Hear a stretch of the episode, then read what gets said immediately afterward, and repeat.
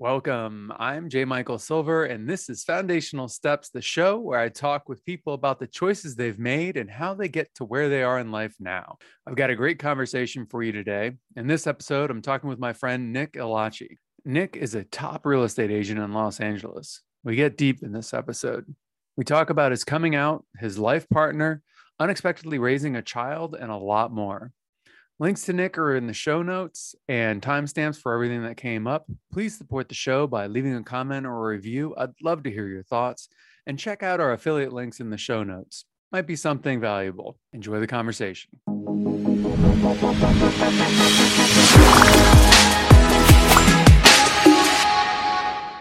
All right, cool. Welcome to the show, Nick. Um, Thanks for having me.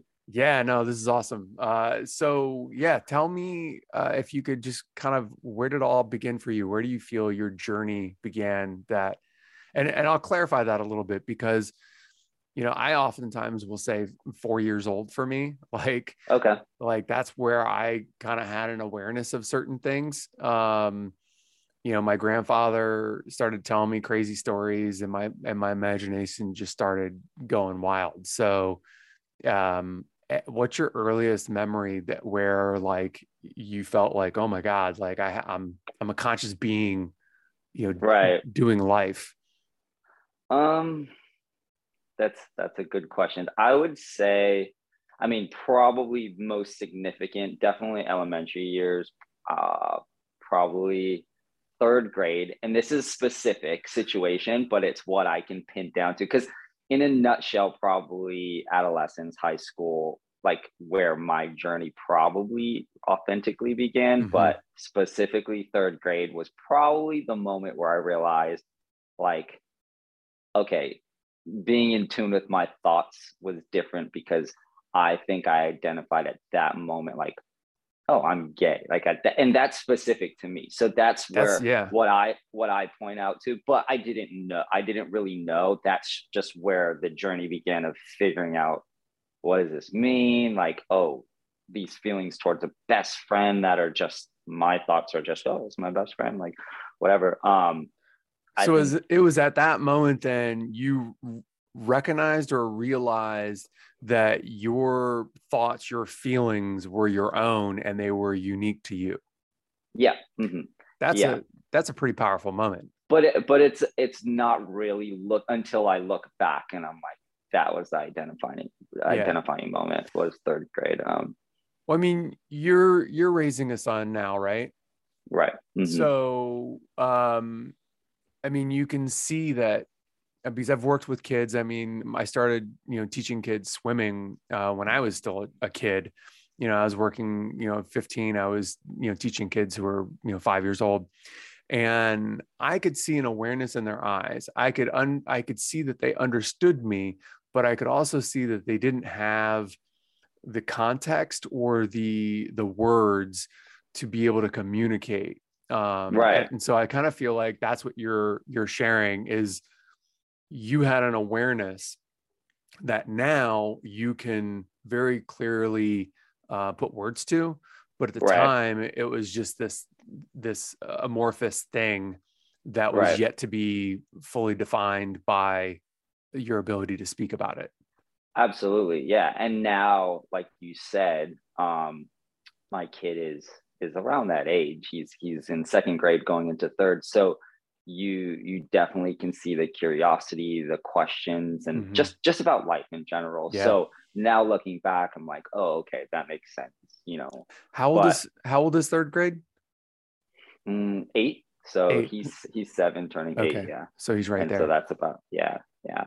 But so I mean, really though, that that was the start um, indicator of the journey, but it really the discovery wasn't really until high school um, or middle school to high school, which is like most people. But Mm, I would say that kind of is where the journey started because there was a lot of uh, inner dialogue. I mean, as most people go through uh, in that situation, but there was just a lot of, you know, just a lack of true identity because I didn't I didn't know. Like at that point in time, I wasn't sure if like that inner self of who I was was really who I was or who I wanted to be, but like there was just a lot of conflict. So even though I had a solid group of friends from the age of like kinder years through to middle school and high school, there was this always this like feeling of pretending or being fake or like mm.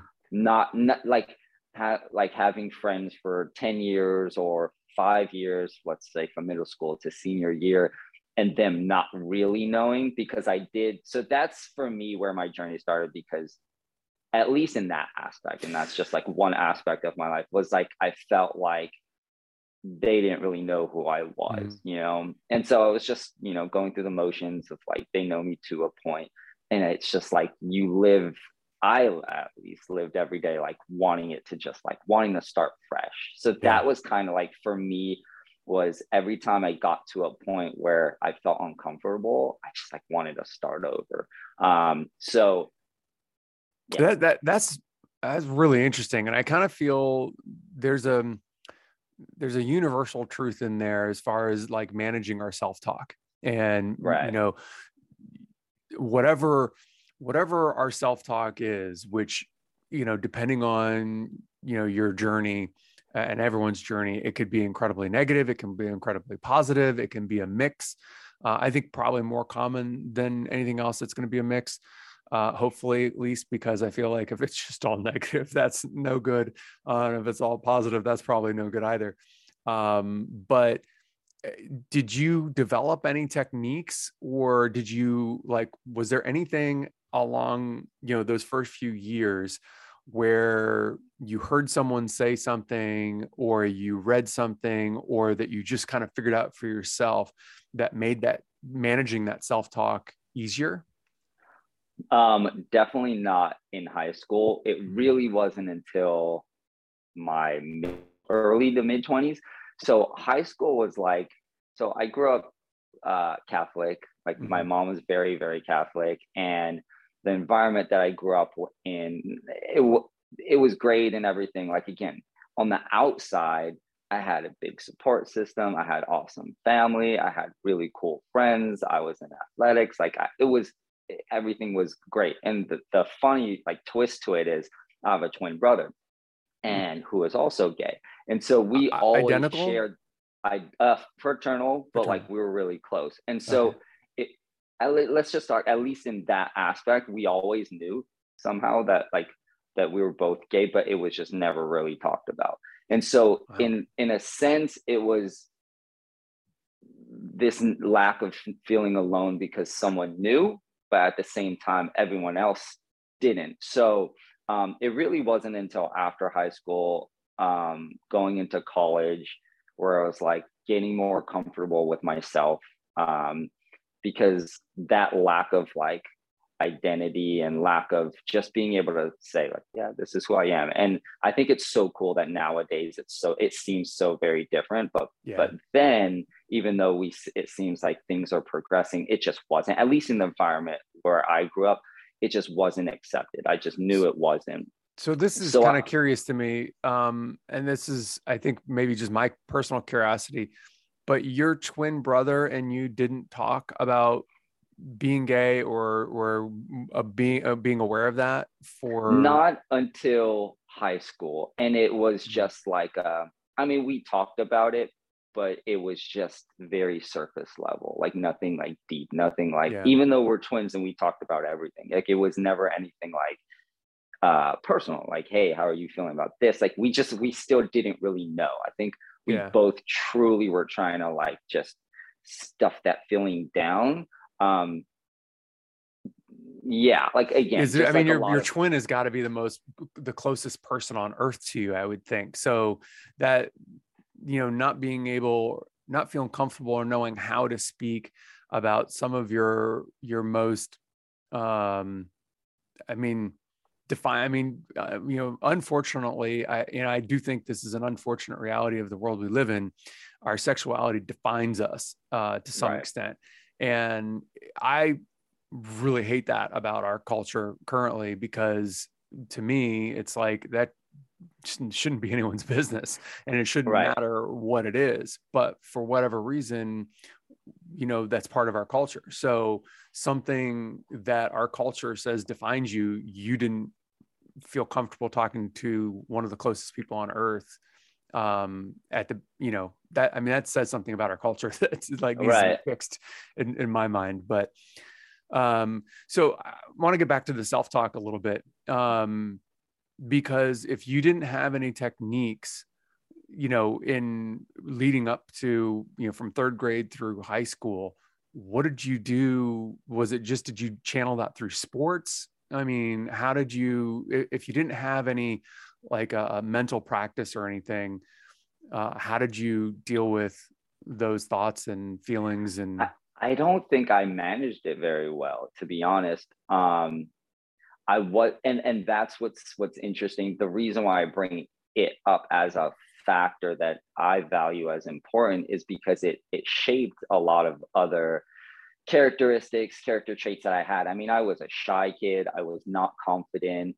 Um again on the outside like they're like like there's nick. He has so many friends whatever. But in the ins like i was just shy. I was yeah. not confident. I didn't i wasn't vocal. I wasn't a leader not whatsoever. I would follow. And i think a lot of that the reasons were because i was like i wasn't too sure about what my inner feelings or anything was so mm-hmm. it was mm-hmm. easier to just follow you know I, my best friends were the most outgoing people you know in athletics I, like i had direction yeah. i had some someone or people to just like mimic and follow and i did that all through middle school all through high school and that's what carried me um, until it got to a point where so it's funny so going out of high school everybody all, all of my friends and my whole network they they all were going to you know these certain schools and community colleges and i stayed local um, but I so badly wanted to start over. So I chose to go to a college that no one really from high school, like a small percentage of high school mm.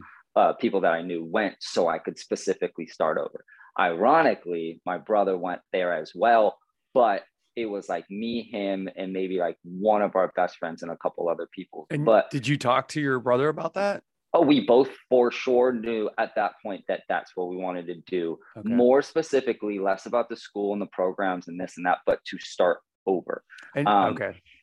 And again, not necessarily directly towards like, oh, well, now I'm going to be comfortable and come out and this and that, but just like clean slate. Yeah. Get rid of like, and at the time I didn't know it was negative energy, toxic surroundings, you're a product of your environment. But looking back i'm like that's definitely what it was. So it was this like crave and this desire to just like start over and be more um authentic. Um but then it didn't necessarily pan out that way. I mean we both so we went to the same college and we both were like okay you're going to get a separate degree and i'm going to get this degree and we're not going to do the same things because as twins you're just your identity is one Mm-hmm. And it's cool for a while and then at some point, and that was our point of time where we are like, I want to do my thing, you want to do yours. And it's funny, I always tell twins that I come up with or parents that I see that have kids, I'm like, twins are awesome. Like they're always going to be the closest siblings. Like they will have a relationship that no one else has, but there's always going to be a point in time where they they go off and veer they off do and do their thing, own yeah. thing, and then they'll come back. So in college, we did that and our relationship got a little bit rocky for certain things but then we came back and now we're tight again in our 30s yes. but um so college was that i would say like college was then the next journey for me was starting over starting fresh like and it and it wasn't really specifically geared towards my sexuality or like you know coming out because i didn't it was just finding myself discovering what i like the type of person that i wanted to so be. So how That's did you I'm, I'm sorry to interrupt, but I, no. I, like I want to I want you to go a little bit deeper on how did you find what you liked? Like what did you do? Like what were the things that you did to to discover those things? So it's funny. It's simple. Like uh, for me specifically, I was like, I don't know what I want to do and as far as a career or a job. Um, so how do I choose what major I wanted? And right. I, I I got into kinesiology real really it was simple for me i was like i like sports and i like learning about the human body and i don't know let's see where it goes and so i i chose it for that reason just kind of very sporadically. I mean, honestly, I think it was coming up on my sophomore year and I had to choose a major. And I was like, uh, that one. and I did fall in love with it. That's when I started to get into fitness and start like, again, I was a skinny kid, like most people, like there, I'm sure everyone has their journey, but I was not confident and mm-hmm. I didn't know what I was doing. And our, our campus had this new gym and it, it was incredible. It was always intimidating, but I was like, I'm just gonna do it. So got into kinesiology, started learning how to work out, and just like finding a passion for it. And then from there, just like building my own friend group, confidence, and the types of things that I was learning about intrigued me. So yeah, I just like built a solid surrounding that uh, I felt like at the time was li- at least a little bit more of what I wanted when I was in high school. So, to some extent, you kind of found something that interests you and that you, that you were comfortable with and then you just compounded that and and just kept on you know adding to okay well i can do this too and and um you know steered clear of things that you weren't sure about right mm-hmm. yeah and did so did you end up getting a degree in in kinesiology mm-hmm. yeah okay and yeah. so did you have um, because I know what you do now, and and um, it, it's not kinesiology. yeah. so, um, did you have a, a, a path towards being like um, a physical therapist or or trainer or something? I did. So the journey, it's it's a little different for me. So so throughout college, um, so my parents like again, great upbringing.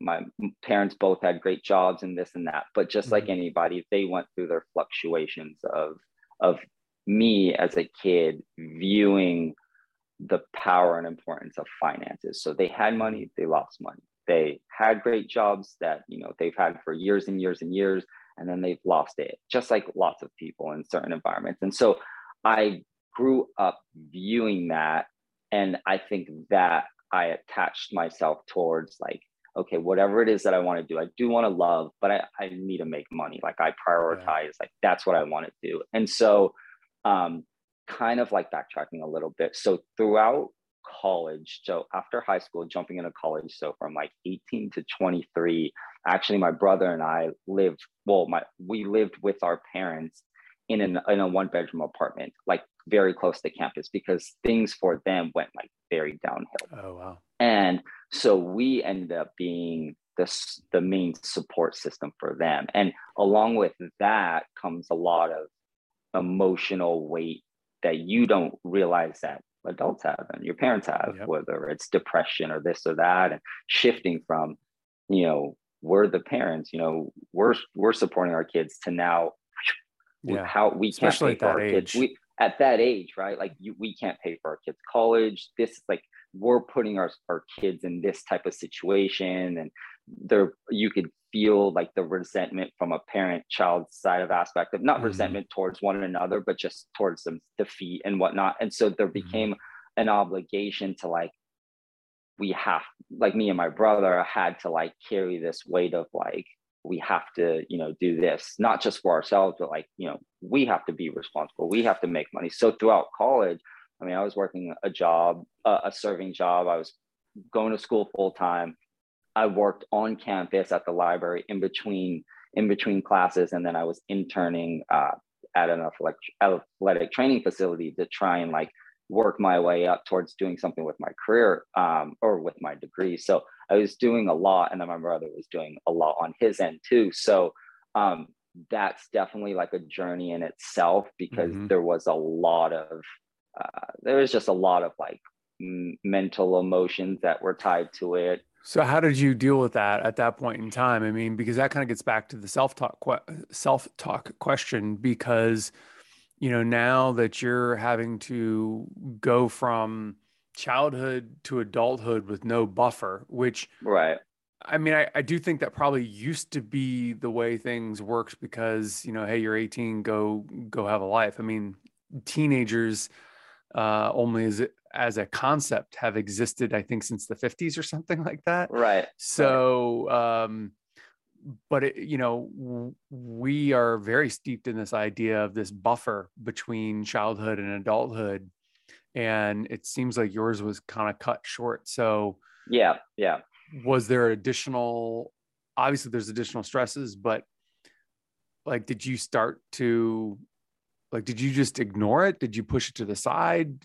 It was definitely an oblivion. It was definitely it was it was like all right you just have to do it. I don't want to i didn't want to think about what life like i didn't want to think about i wasn't mature enough to think about okay how do i get how do i better everybody? How do we get out of this situation? This this isn't what it should be and that's mm-hmm. okay. The current situation it happens. Um and let's just learn from it and you know figure out ways to get my mom back on her feet or my dad. I just i didn't know. So the only right. thing that i knew that i could control was what i could do which was carry the weight of everything and my brother as well. But wow. me personally and at that point that's where i shifted from i think becoming being a follower to a leader because i had to. And so that's where i identified the characteristic traits for me shifting because i knew that i had to do it. But there was a lot of like learning lessons there that I again it's not until now I look back where I'm like oh okay that was a defining moment. Like I would have done this that or the other. And that's it's just things that you go you go through and you grow through. But in that time I was like I don't even want it. I had blinders on. Mm-hmm. I was like I'm just working. I'm just paying the bills. Like and you go through these personal experiences where you're like I don't like this. Um, you know, I'm in college, so yeah, parents are away. Life. I mean, I, there's I'm always like, things. Yeah, you have a friend come over. Like I remember certain experiences, right? Like I, to those moments of like being ashamed of that living situation and mm-hmm. whatever.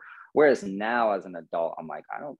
Those define me. Like I'm not ashamed to just like you know ex, um, discuss those experiences. But mm-hmm. in that time, I'm like, yeah, I don't want people to know. I mean, we a one bedroom apartment in like basically the middle of university, so we're surrounded by university kids and stuff. So it's like coming home was like a hurry up shuffle, like not wanting to see friends, like see your parents leave because then they're like, wait a minute, that's a one bedroom. Like, can I come over? And just like dealing with all, I was then felt like I was back in high school of like mm-hmm. having to like hide certain things and I didn't like it. So really and there's like two folds to it. It came to a point where then my brother and I started talking and it's like okay what what is what are we going to do to change this? Like we have to do something. Like what are we going to live with? Our are we, they going to live with us? Or are we going to live with them forever?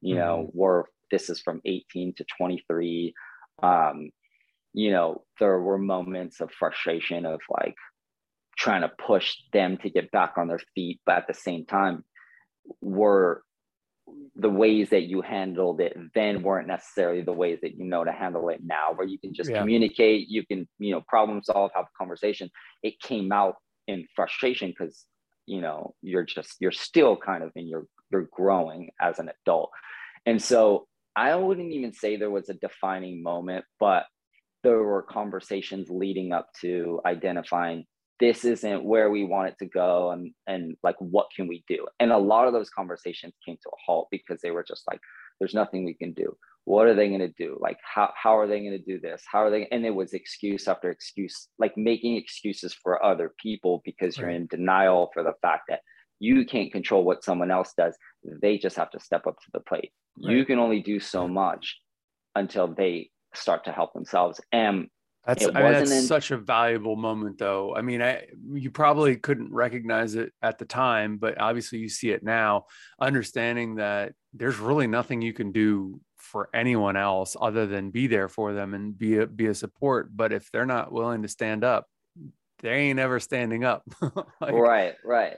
Yeah. And then so to go back to your question, it was like, okay, what do I want to do? And everything revolved around this kinesiology degree was okay, I don't want to be a PE teacher. Like, no, like uh, just with all respect, because my values were how do I make money to get out of the situation? Right. So it was like, I can't choose these certain career paths that just don't identify with making money because yeah. money was the only thing that I associated to freedom. So I was like, okay, I can do physical therapy, but how am I going to pay for school? And then so I kind of figured out that route. And then so here's a key defining moment for me, um, which in this time when I share it, I I had a different feeling towards it where I look back, I'm like, it totally didn't happen that way. So I met with a counselor and I was like, so I'm really interested in becoming a sports agent. Like I love basketball. I'm a basketball fanatic. Like mm-hmm. I really think that I can do well with it. And I want to,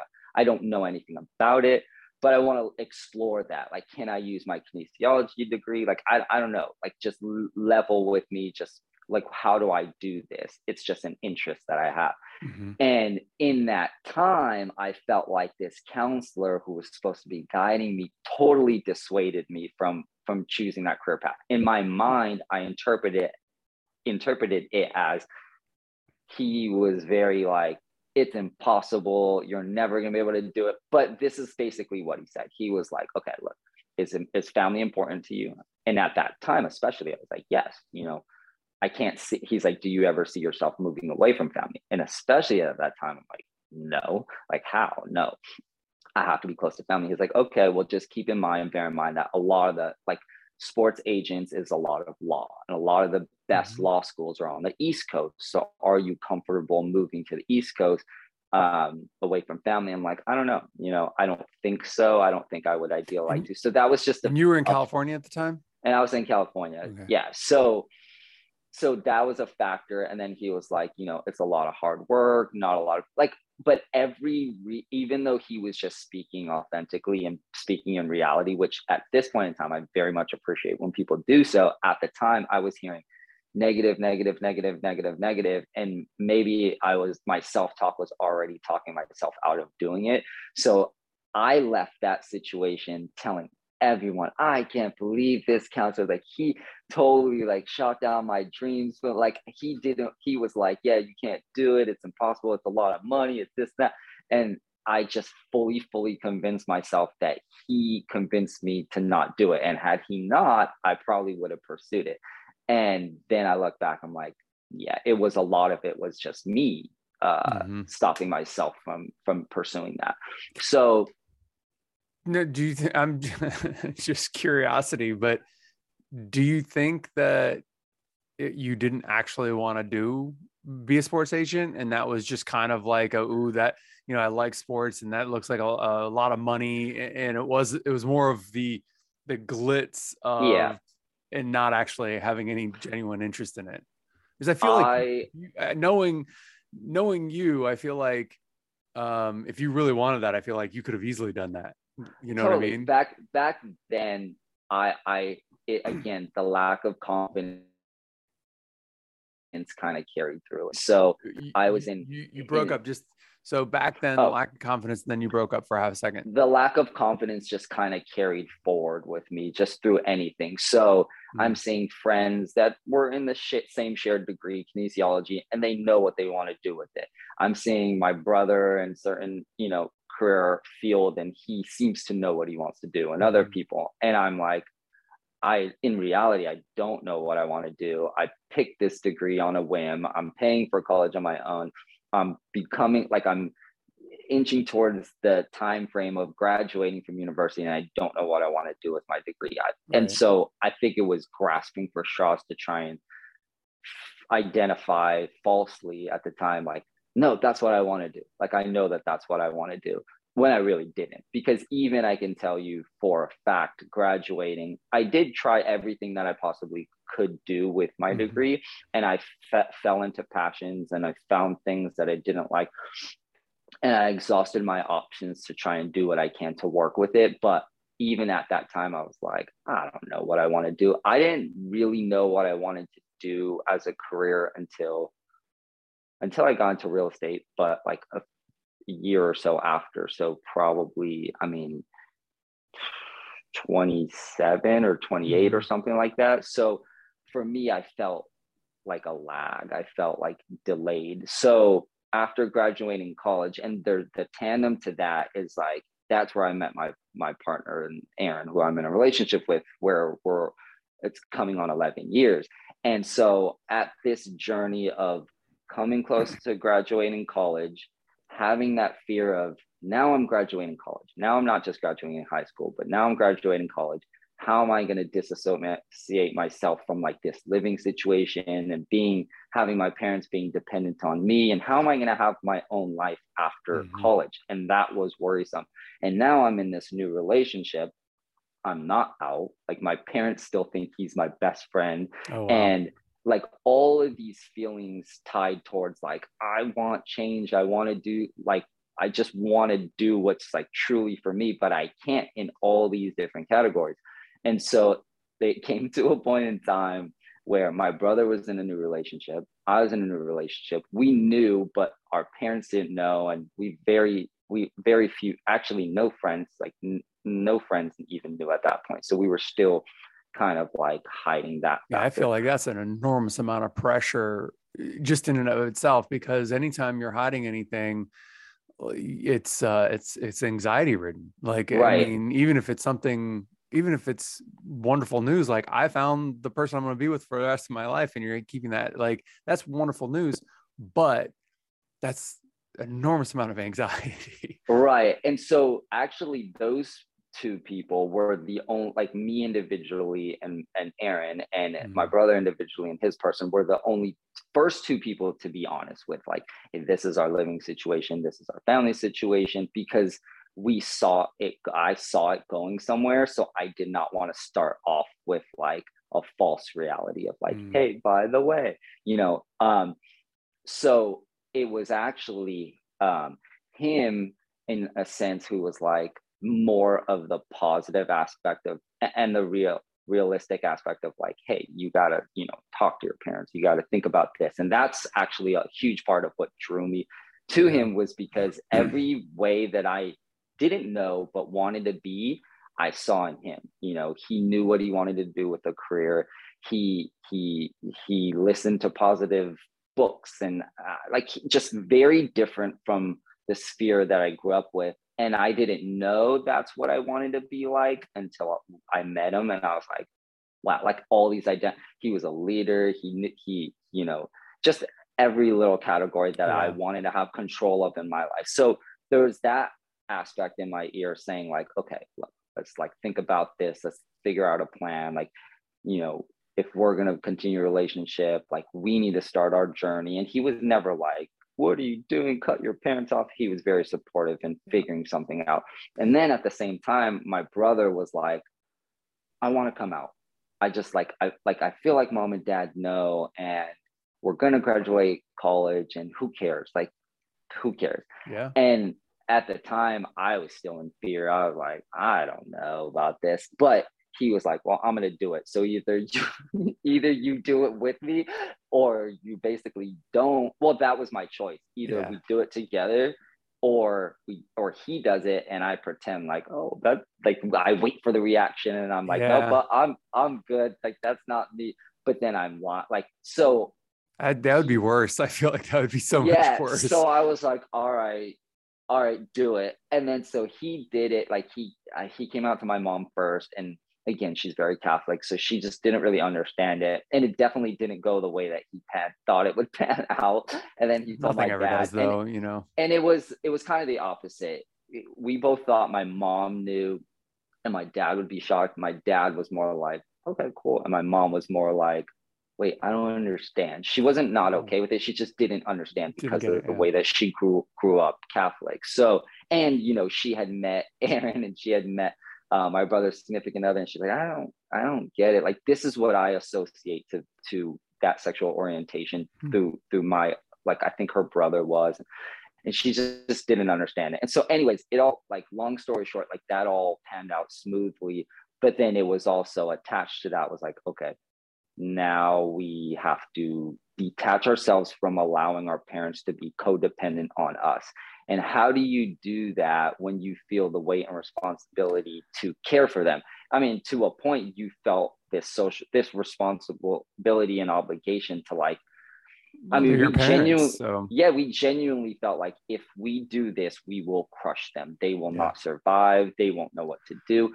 But well, wait, on that note, because in the back of my head, I'm thinking you and your brother are supporting your parents at this point in time, but you haven't come out and you're nervous about coming out to them.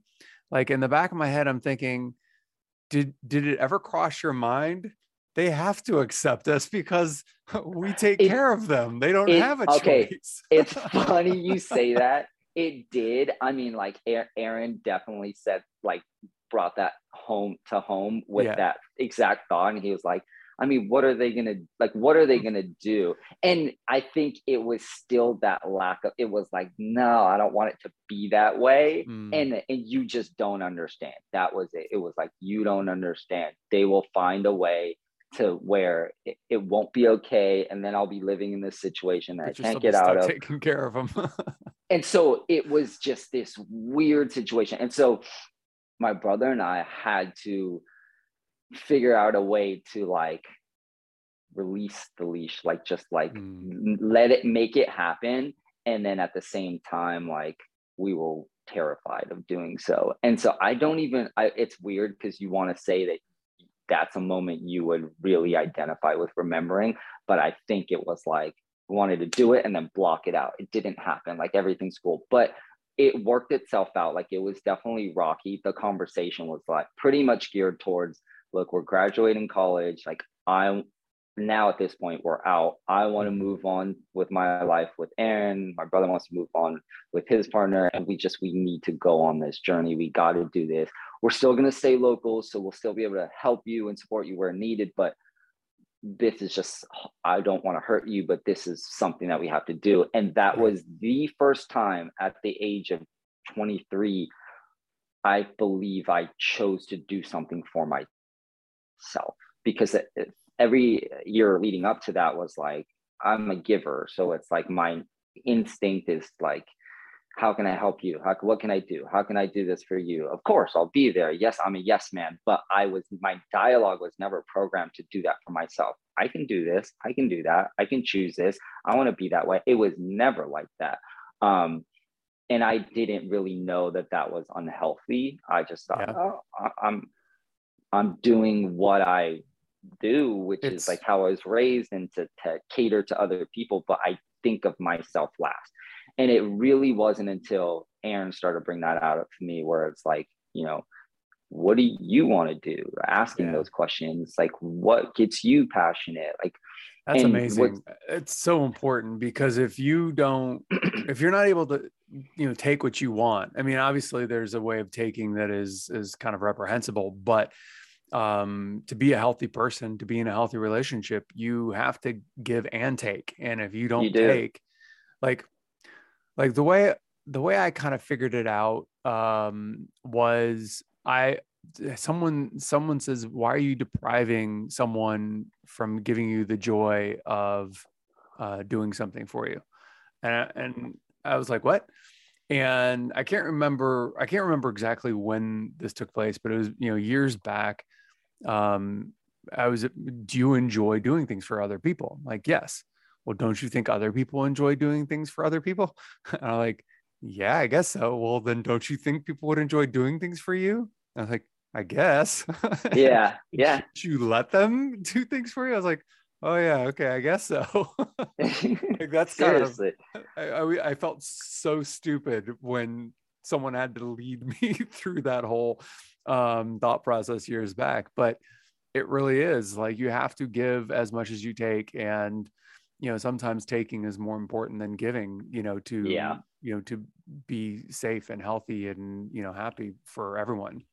Yeah, and I, th- I think it's so important to surround yourself with people that I don't know like have positive energy and that promote and provoke that type of thought um, because i don't think it's within human nature to like for people to i mean i say that but i say that in my environment to to to want to see people thrive and grow and succeed. And so that was the first time i had um, encountered a relationship with someone, a relationship, any type of relationship where mm-hmm. there was mm-hmm. that type of support. Not to say that I didn't get that support from my siblings or my parents or friends, mm-hmm. but it was different. It was, I can see the potential in you, but you don't see the potential in you.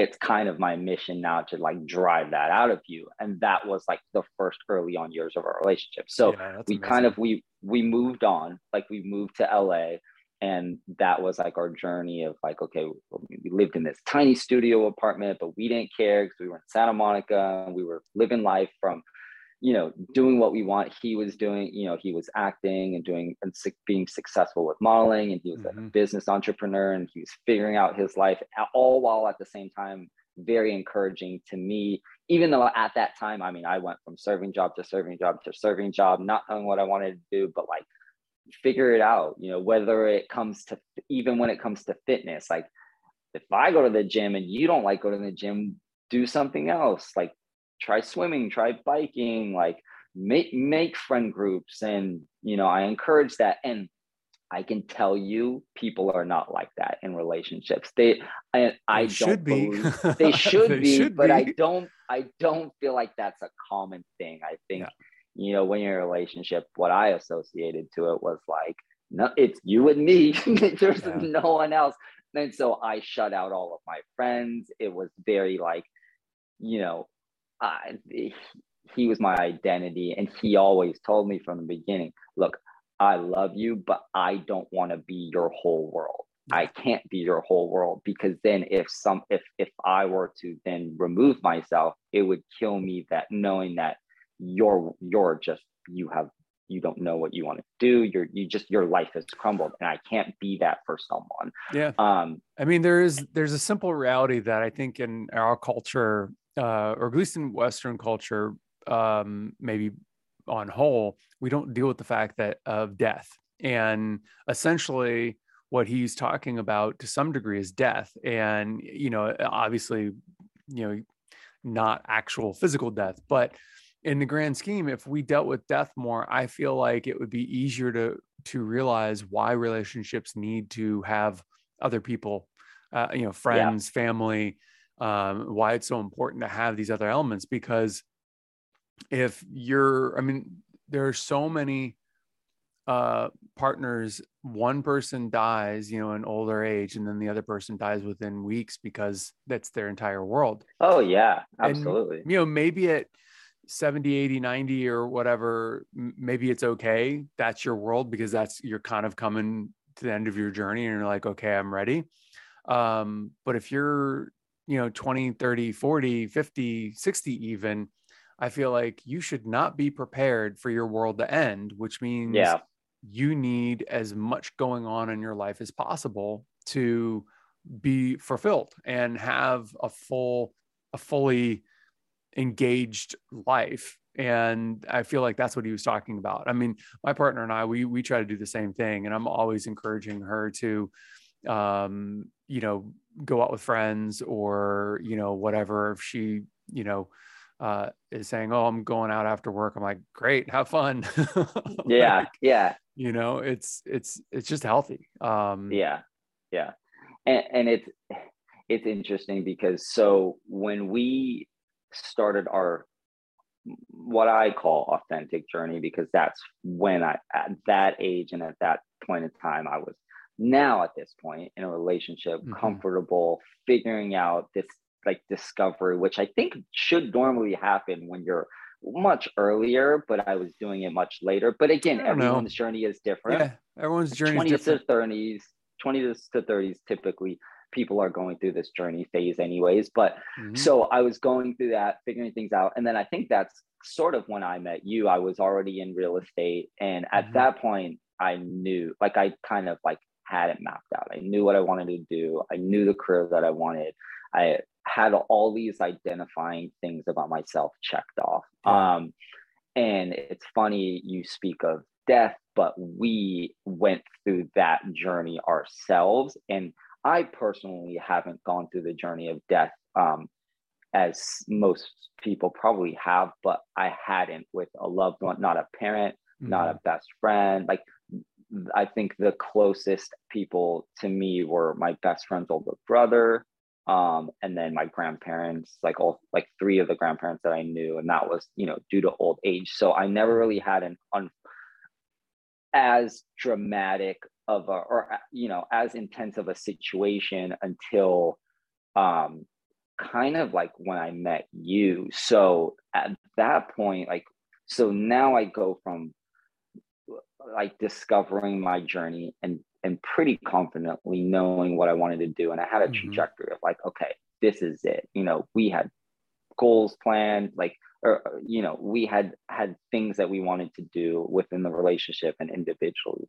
Um, and then his father passed away unexpectedly through a, a motorcycle accident and so within that journey was how to cope with be a support system to someone who's i mean his that was his best friend like you talk yeah. about someone who's like that's like to me my twin brother passing. So him and his dad were like very, very close. So when that happened unexpectedly, not only do I not have the experience or knowledge of how to deal with that myself, I have no idea how to support someone, even though we've been in a relationship for at that point, I don't know, six, seven years or five or something of that nature. That I began my own, then a new journey of how do I deal with this? Like and and it felt weird to me because mm-hmm. like i'm not going through it. Why am i on a journey? How do i just like help you? And then we're yeah but you are how- going through it. I mean that's the the interesting thing. Um it, just so you know, it looks like you have your hand raised. That you must have hit a button. There you there. go. I yeah, that that's funny. Well. All of a sudden, a little emoji pops like... up. like, what is that? um, but I mean, that's that's one of the things, and I, like, I don't know if I just see, have seen this in other people or what, but you know, if you're in a relationship, if you're if you're really in a committed relationship, you're going through whatever they go through, whether you right. like it or not, and you don't yeah. go through it in the same way. Um, but you're going through it. And, you know, I, I think it was actually, uh, God, some years back when I was dating, um, I was dating someone and her father died.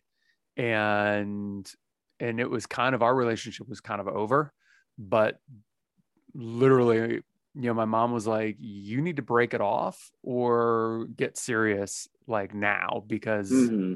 you know, this is where she's at this is where you're at and you know you need to make the decision because it's not fair and then her dad died literally the next day wow. and i wanted to be there for her for that and i and i think that was for me where i realized you know what one person goes through the other person goes through and because i really cared for her uh, i just didn't see myself with her in the long run um, i felt like I've I've got to be there for her now. Wow. I want to be there for her now because if I'm not, like having her father die and you know because she wanted to get married and have kids and have that end at the same time, I just felt like I can't do that. Wow. Like she's and I really you know she's she's happily married and kids now um and i'm you know i was really happy every now and again i kind of checked to make sure she was doing well um and but like that was a tough moment for me because here's someone I really care about that's going through something absolutely devastating because it was so unexpected. Right. Um, and and although I know I'm not with them for life, how do I deal with this? And there's definitely things I could have done better. yeah. It was it's tough. You know, but you know, you do you have no idea you know, yeah, is it sounds like what you were going through. You just had no idea, so you're just trying to figure it out. Right. So so then became a new journey of like, mm-hmm. okay, I'm here for you. I'm supportive, but in, in those moments, you know, nothing is the right thing to say. Things become uh, unauthentic because I, I myself, I'm I'm I end up getting so in my head. So I overthought everything. Like nothing was natural. Like, you know, then when you feel like I'm in a relationship, like I can I can be supportive, I can be candid, I can just genuinely say, Hey, I'm just checking in. How are you feeling? You become like I at least became so just not a person. like I didn't know how to be. I didn't know how to be for him. I didn't know how to be for his family. I didn't know how to be for myself. So I overthought everything and everything came across as like a tense, awkward first date, which was not.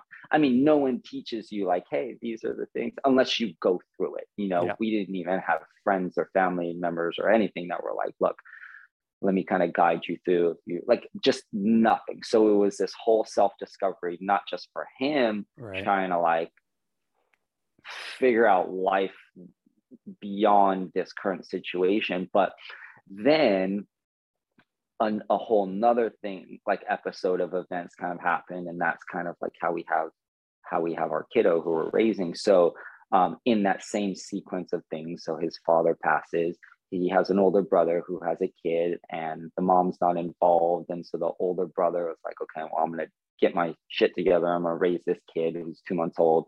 But Aaron's parents were helping to raise the kid, um, this kid.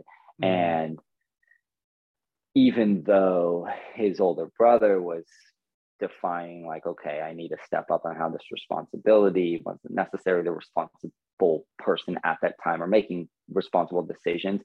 But then he went through a situation where he was coming home from work late at night and um, crossed, and they, they live in Yosemite. So like lots of windy roads and oh, yeah. late at night, and he crossed the double yellow line and killed two people oncoming. And so he went away for five years. And now you have this kid. Oh, sorry. So this was right before Aaron's dad passed. So that happened first, and then wow. coming to follow. So then when that happened and he was away, it was grandma and grandpa raising this kid because the mom was not in the picture. And there was a whole battle through that. And then Aaron's dad passes away. So now you just have grandma raising this kid who was also raising Aaron's sister, who was 16, so a teenager.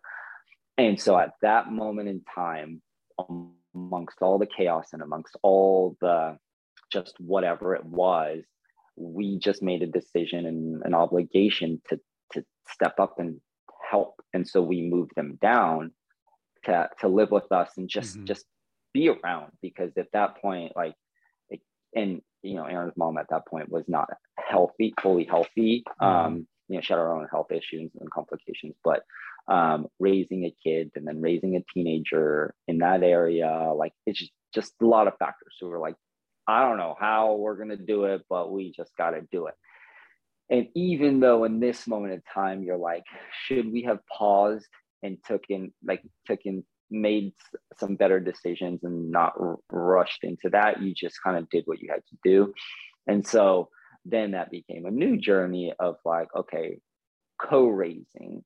And again, this is a point in time where both of our careers individually were like, we knew what we wanted to do. And then it was like, pause, we got to do something different right now. And we always like work things out. Oh, we I feel like it's doing these motions where it's now it's like your hand is maybe it's just I'm, following. Yeah, I think it's so. Your hand raises, so it raises. yeah, it's so yeah, funny. It's so funny. We're learning. Well, yep. so none, none, nonetheless, like um, we began this new journey of like, okay, what does this mean? We know what we're doing. We know the impact that we're trying to have right now. It's mm-hmm. just like create a safe environment you know be, be like have family close be supportive. We'll, we'll figure it out. And you, prior to this had you ever talked about having kids or wanting kids or anything yeah. like that? So yeah, so okay so cards the kids were kids were in the cards to begin with. It just not in this way. Or timing because or timing, we, right. being to guys, we can kind of choose when we want to plan things out. And yes, it comes with a lot of money. But um, so with that being said, we knew from our 20s to 30s, we wanted to hit the ground and crush it and yeah. thrive and figure things out and travel and, you know, do what we wanted to do with our careers to set ourselves up. For me personally and for him individually, we both saw the the negatives of of how our parents raised us yeah. and stuff negatives lightly in a, in a just in a way of what you would do differently mm-hmm. right um and so we just Learning knew lessons. we just knew what we wanted to do and so um kids were in the plan but it was like hey when we're 40 well when i'm 40 he's 30 yeah 38 or 37 or whatever, because I'm three years older, but somewhere down the line, like which to where I'm not even there yet, mm-hmm. because we feel like that would be enough time to like set ourselves up for a smooth family life, which is what we wanted.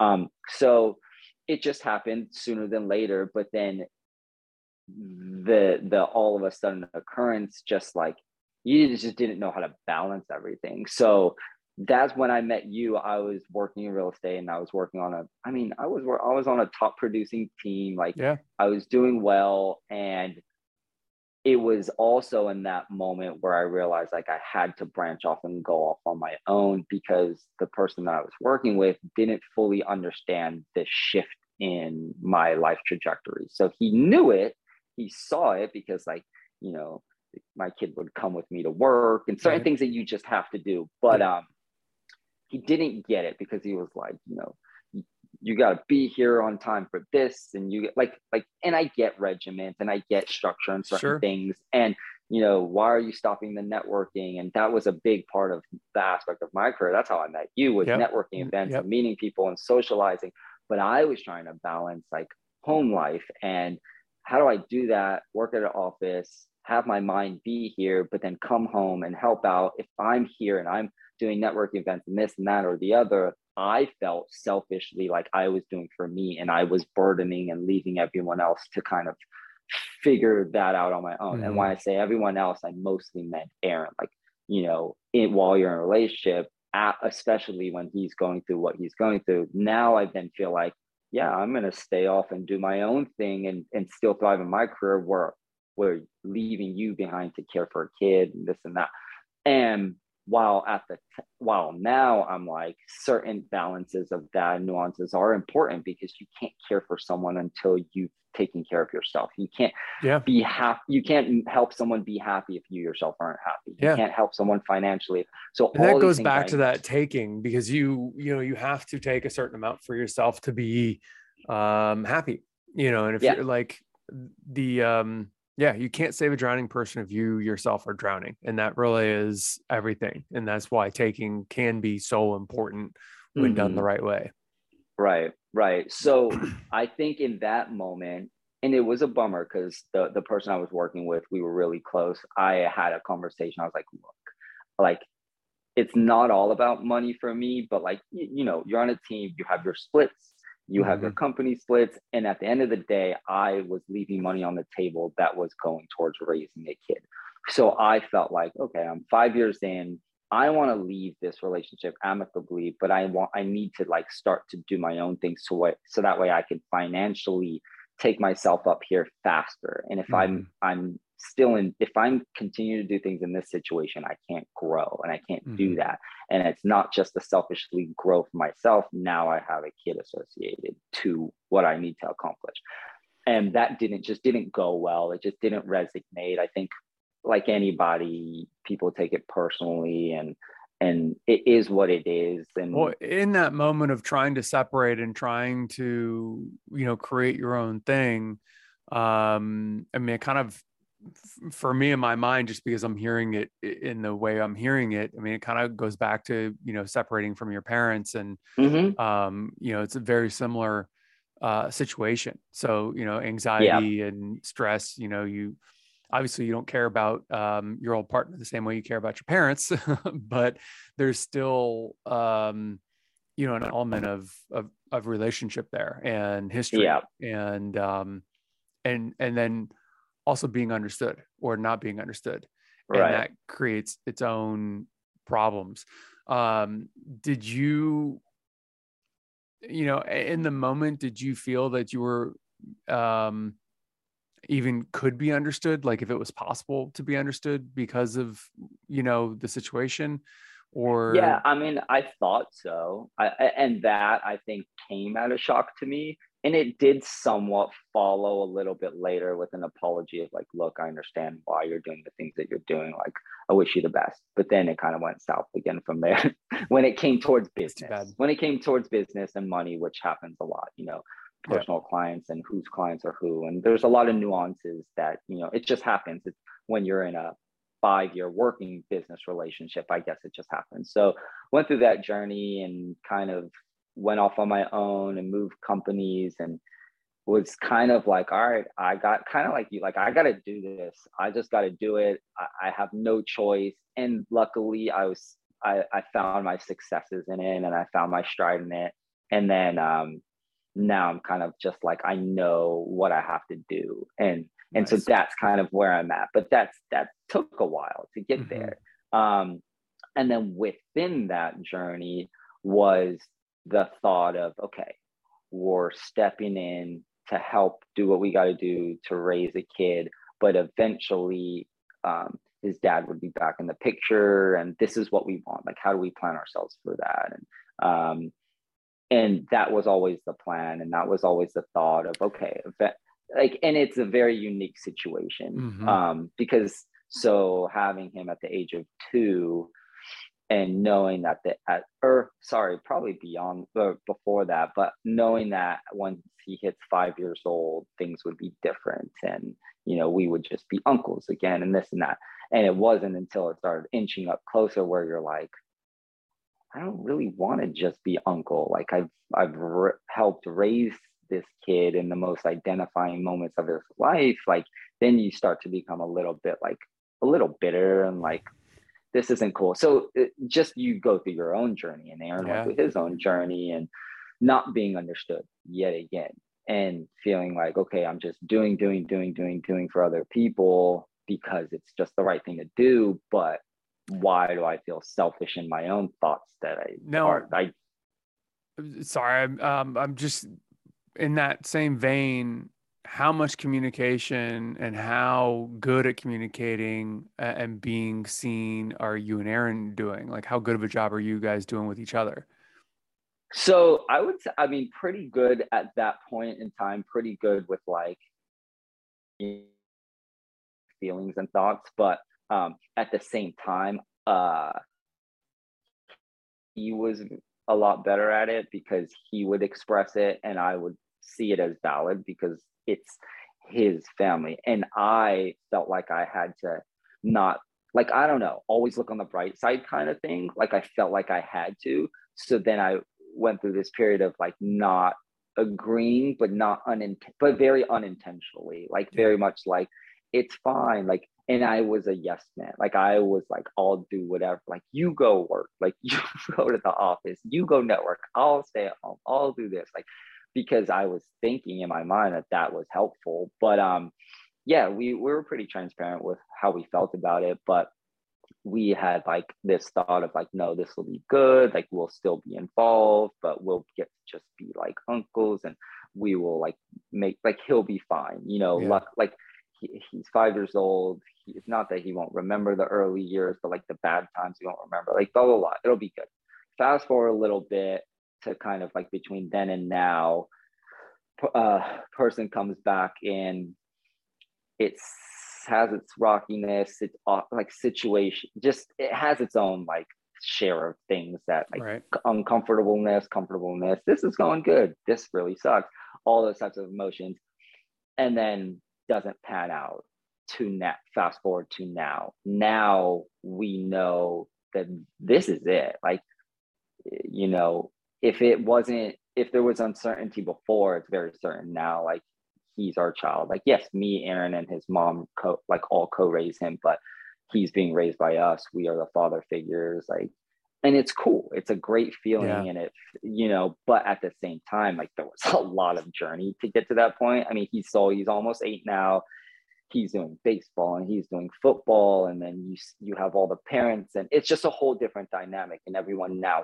sees you as like You're you guys parents. are his parents so yeah. it's now and i'm 34 the time where it shifted where it's like oh i'm being seen where it's like that's something that i so wanted years before but so that's what's cool about it is like it mm. took all that journey and those are all looking back like that's the same consistency that i wanted from high school to college situation to parent situation to post parent situation to first relationship to this nuance of like being now being a parent. So i went through this whole journey and the, throughout the whole journey was like identity know who you are having a voice like all these things. And and it's crazy that it's when you're younger, even when you're not, and you talk to people or you listen to podcasts or this, that, and you hear like these things just come when they come, this realization, yeah. like it only comes through experience. Yep. And, you know, either being in the experience or seeing the experience firsthand,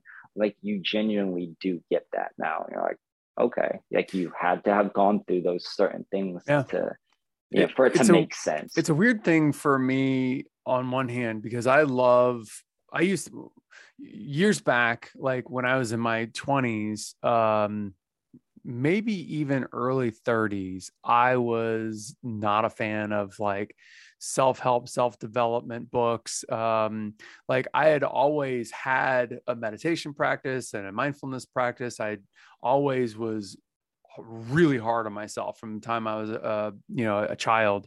Um, so I looked at those books and I looked at like the practices um, or the or the industry around that um, as being unnecessary because right. I I didn't understand you know it's like well anything you need to figure out like it starts you know with you and and then it works outward. If you're having a fight with someone well it's like well what are you so aggravated about?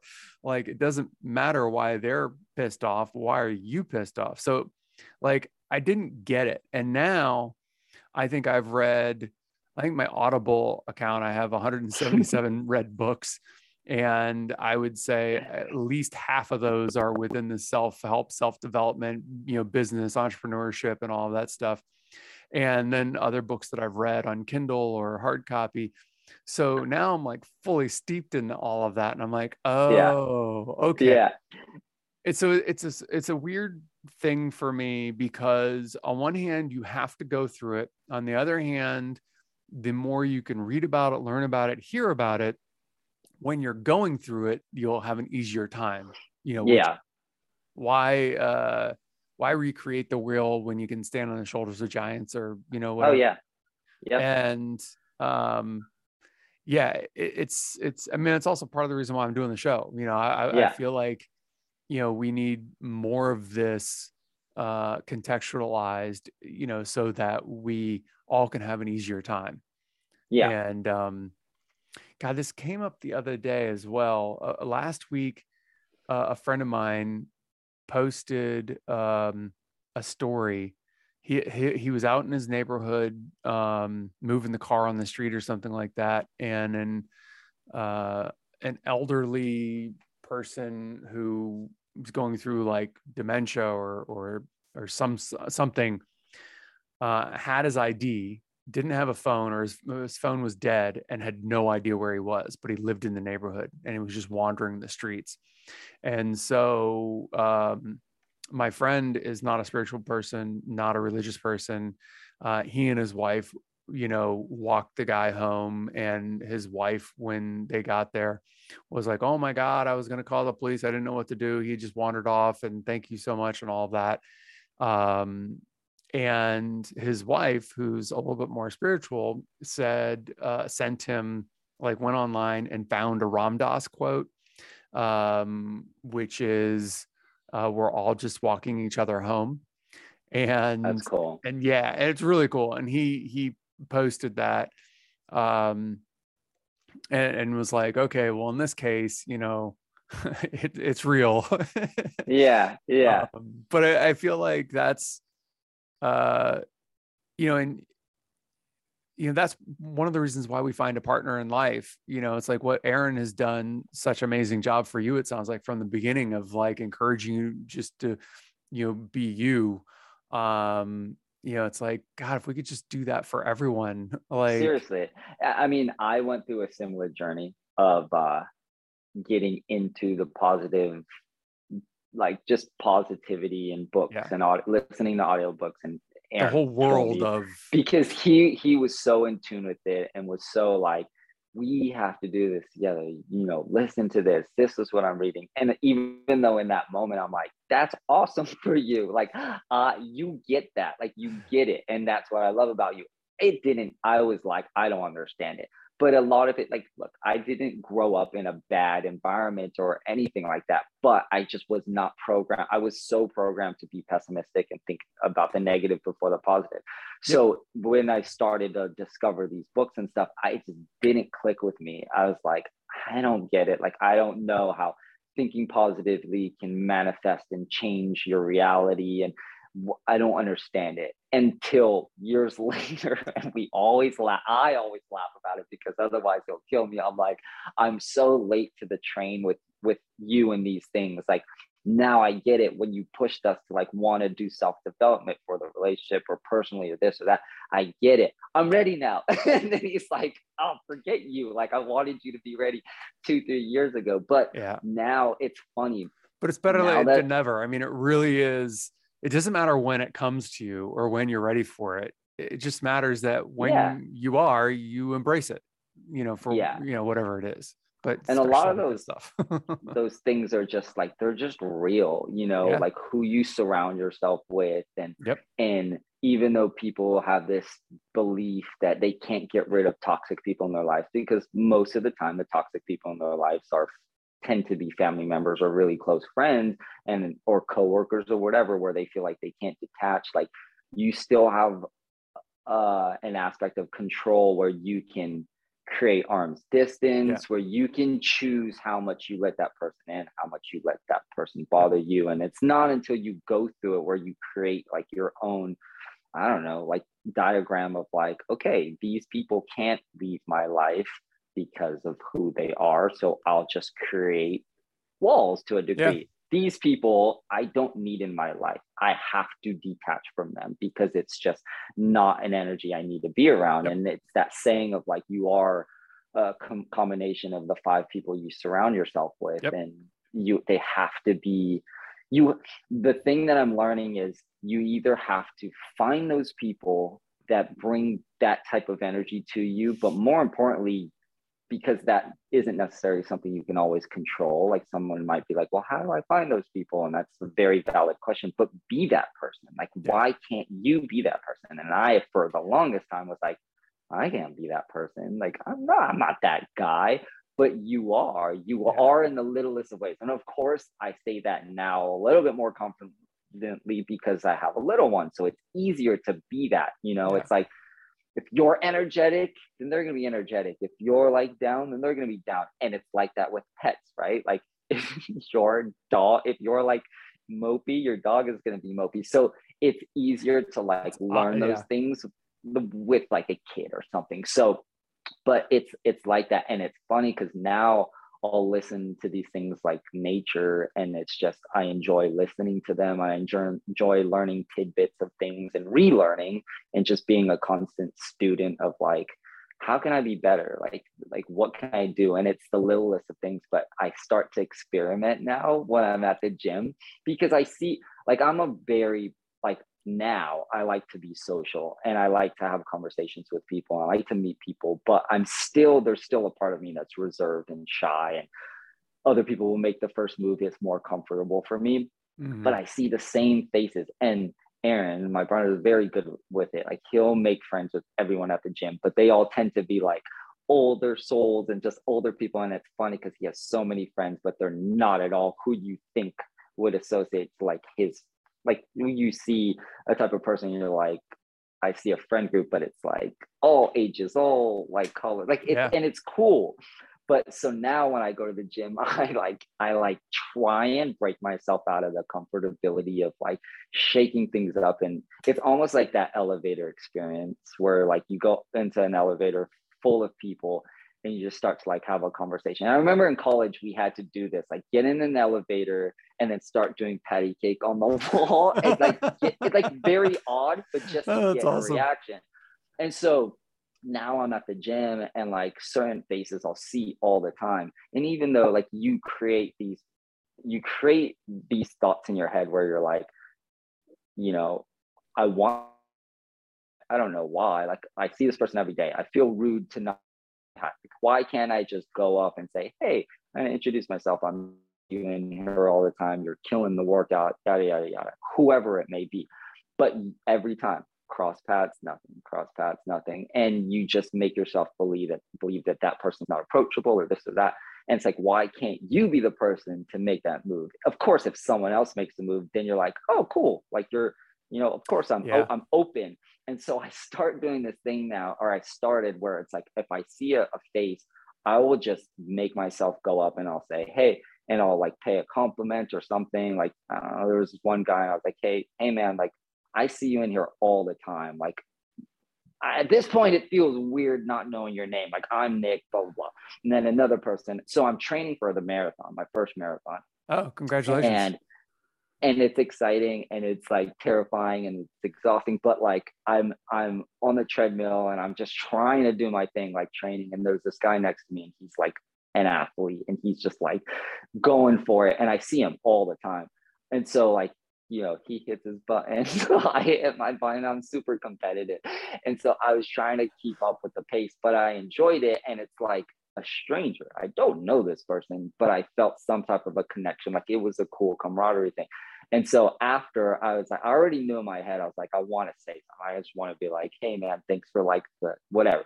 And I didn't. And so I was like, it, I don't know why you go to get in your head with this like thought of like, no, I shouldn't. Like some like I don't know. You just I think everyone does tend, it though. I, I think we tend it yeah, goes back to that self-talk. I mean, it's like, and what do you do with that self-talk? And you know, some self-talk I think gets easier because we're forced to deal with it. Um, yeah. Mm-hmm.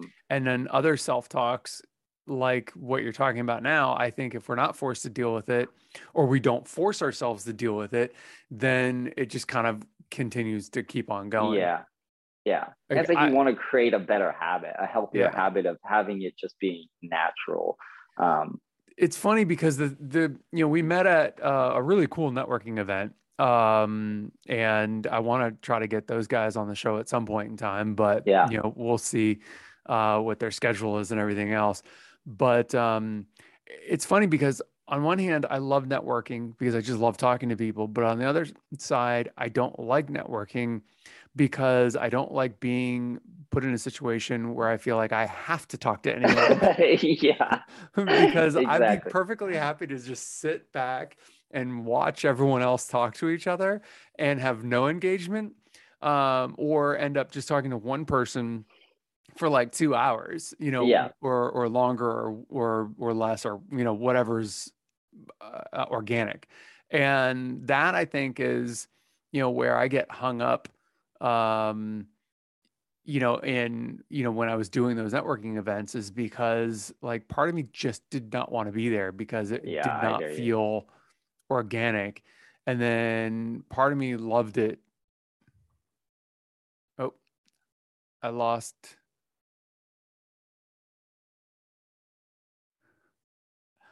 Waiting for Nick to come back. There he is. You did it. of course that happens. Oh, that's so uh, funny. Um, when that happens, does it stop the recording and then you just kick it back up again? Nope, it's still recording. Yeah. So oh, okay, thing, okay. it just cuts just to me. I haven't actually had it happen, but I'm assuming the way it works. So I, I may just leave this in just because it's kind That's of funny. Um, so we'll we'll see. I'll I'll cool. have to look um, back and you know I try not to edit, so we'll we'll see. That's fine. Yeah, that's that's me. That that comes with my territory of things happening. So that's hilarious. No, it's great. Um, what were we saying? so networking, you oh, you you yeah yeah. I mean, it's it is what it is. I like. I'm I'm I'm also liking the show because it gives me an opportunity to reach out to people and say, hey, can I talk to you for, you know, an hour or 2 mm-hmm. Um, and I feel like uh, I'll have an opportunity to speak to people the way I want to speak to people um, that I don't necessarily get to do at a networking event or yeah. at a networking event, you know, they are talking to me because, you know, there's maybe some business or you know whatever where i'm just like you're just an interesting person i want to talk to you i probably oh, can't totally. do anything for you or vice versa but you're interesting and yeah. At networking events uh, especially with some people they don't have the time to just get to know people they Yeah. you know they have they're at the beginning of their career and they have to make shit happen and i don't want to get in the way of of um of their you know success kind of thing Yeah. Yeah. um but it's funny, those are the people I too prefer to to meet and build connections with and relationships with. And I felt the same way. With networking, it was a big aspect of what I did, but I had to quickly get um like comfortable being uncomfortable. uncomfortable, exactly and you, and you like go through the motions of like how many people do I have to meet, how many business cards, and and that moment you're not really getting to know someone and why you would want to help them grow each other business. It was became this like I don't know a numbers game. Like I had to do it. Like oh you're Yeah. this type of person. Oh you're this type of client. But then it was like meeting people like yourself and certain people where it's like you click and then you're like I don't know how I can help you and vice versa. But now I feel more inclined to if I can, I will. I will talk more about you in to to like a random audience because Yeah. I just genuinely like the connection that we have rather than, you know, this per- person who has this type of uh, title and I know nothing about them other than what they do, what type of clients they have. So right I started to try and shift towards just like meeting cool people. Um, and eventually it'll take care down the line and, you know, it'll benefit me somehow down the line. And yeah um, no I, yeah. and i think for me I, I can't i can't possibly know what the value someone has in my life until after they have that value you know what i mean and Mm-hmm. so if i find someone interesting then the only value that person has and the only value that's important is well i find them interesting and if, and if Mm-hmm. Yeah. they want if they find me interesting then that's really all that matters and if something else comes of it down the road great if not that's life and Yeah. Like for me that's a much easier lower stress way. And it's also like you talk about earlier about like you know toxic people in your life like i've fired all of my friends essentially when Mhm. i moved down to the west side. I lived in the valley for years and about maybe 12 years ago i moved down to the west side uh, in la and i just was like i'm not saying i don't want to hang out with them i'm just over here so if they want Mhm. they've got to come find me uh, otherwise yeah. and it was interesting who made effort and who didn't make effort and that told me everything i needed to know Yeah. and life was good Yeah. um and from that moment forward everything in my life changed for the better and now i have such an eclectic amazing group of people in my life that is constructed purely on the basis of do you believe in me? I believe in you. Right. and you know we find each other interesting and that's it. And and then anything beyond that is just It's just extra. yeah, it's just extra. And um i feel like it's such an important thing to have amazing people in your life even if they have nothing to do uh, in your life other than they're just amazing people in your life Yeah, like yeah. that's so important i feel like It's important. Yeah. Yeah. and it's it's, um yeah but it was funny because you you invited me to a networking event uh at one of the properties i think you're you know this is when you were with your old partner okay. um and it was like a mixer so it was at it right, right, right, right. at a condo i don't i think it was Yeah. maybe a unit that was for His, sale his place. oh, I think it was place? at his place. Yeah. Okay.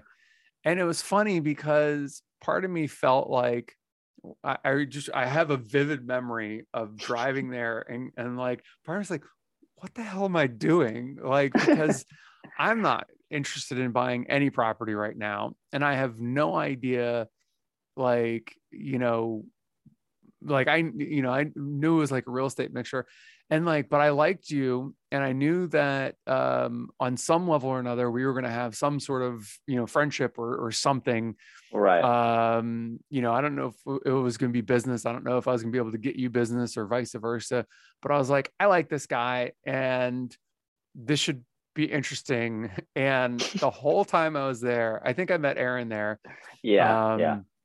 Really nice guy and and um and I could see like it was it was funny because I I've picked people out over the years as like um as role models for relationships um because I you know I was single for you know pretty much my entire life. Every time I'd be in a relationship like I kind of was like I don't see myself with this person. Mm-hmm. and I was like so you know whatever and um until I met my partner uh, who's now my fiance like I just was starting to think, well, it's never going to happen. But just in case, I want to pick out people that the way they work together, the way they interact, or the way their kind of energy is around each other as kind of like my role model couples. And when I met him, I was kind of intimidated um, because, you know, he's really tall, good looking, fit. Um, and he you know he seemed to have it figured out you seemed to have it figured out and i was like like good lord i like i need i have a lot of work to do like oh man and um and it was interesting because i'm sitting there having in this in this gathering talking to you guys and i'm having a very personal moment of like i've got so much work to do like i've got to get my shit together i've got to know where i'm going and if i'm going to have a partner like clearly these guys have it figured out like uh and you know because there was just a comfort and a and a and an ease um and i and i see it mm-hmm. in other mm-hmm. couples that are just like they know who they are and they're good um and i'm like i'm not even close i was like and it was so you were uh, you and Aaron are one of those couples. Like even though I've not wow. hung out with you guys, um, you know, I don't. God, I don't know if I've seen the two of you together um, since that. Since event. then, yeah. Um, but you guys stood out. Like, okay, I see this working, and I have other friends um, that are you know role model couples, and I don't think I would have met my partner and um, been able to have the relationship that I, I had with her had uh, I not seen couples like you and my other wow. friends and been able to pick out little things like that, which kind of goes back to why I think that it's so important to have amazing people in your life for no other reason that they're amazing and they're in your life. Like, because right. it does help you. It really does help you in your own life by some magical you know thing. And it can be in the weirdest of ways like it in those moments like you might not identify like what what attracts me to this person? But it like there i think that's what it is. I think it's just reading energies and it's just like this feel like i like being around this person. I know that i don't know how but i need to surround myself by this person more. And finding the control of like i can choose who i want to be around yeah. and meeting new people and i like this person's energy and they make me laugh or i don't know like i see qualities in certain people that i i would like to have so mm-hmm. my by surrounding by myself with this person maybe that'll rub rub off on me and it's funny because like approaching 35 i don't think i've had more learning lessons than like this year like just identifying like that makes sense. And more like gumption to like just do things. Like mm-hmm. i'm doing a lot of random stuff. And it's funny because it's not like a midlife crisis thing but it's just a why not? Like yeah. i went through this pattern of like stopping myself from all these different things and i could have choose to have all these reasons why i can't do something you know? Can't have a kid and he has he has baseball and he has football and he's going to do both and now that takes up four days of my week and i have a career and i have a relationship and how am i going to do this this and this? But like Aaron did the marathon, not last year because COVID, but the mm-hmm. year before. And he really wanted to set a goal to um, do finish the marathon before he turned 30. And so I bought it for him as a gift for Christmas and he accomplished it. Nice. Felt amazing. In the moment of training and all this stuff, you're like, why am I doing this? I don't like running. I don't like training. What am I doing? But then in the moment, you just have that feeling of accomplishment and right. like purpose and purpose when you're training. And it's like, and so after, even though he was in so much pain, he was like, I gotta do it again. And I was like, okay, I wanted your first one to be just solely you, like something you can just like do your own thing because of everything that was going on. I mm-hmm. thought it mm-hmm. was important for him to have his own alone time. But then I was like, okay, this time I'm gonna do it with you. And I just like it was one of those things I was like, are we gonna like am I gonna stop myself? And then I just hit register and I'm like, all right, we're doing it. And so now I just I enjoy it because it's it's like it's something new and I never thought I don't know. I thought at 34 at this point in time, even though beforehand it was like, yeah, you can do whatever you want whenever you want, that I would just stop myself. And it's kind of like a I'm living in this why not kind of situation. Yeah. And, you know, I, I, while I love what I do, I want to continue to do more. And so um, years ago, in 2017, I a buddy of mine had gotten me like for a birthday gift a hot air balloon ride kind of oh, cool. thing. And so we did that experience and met some cool people.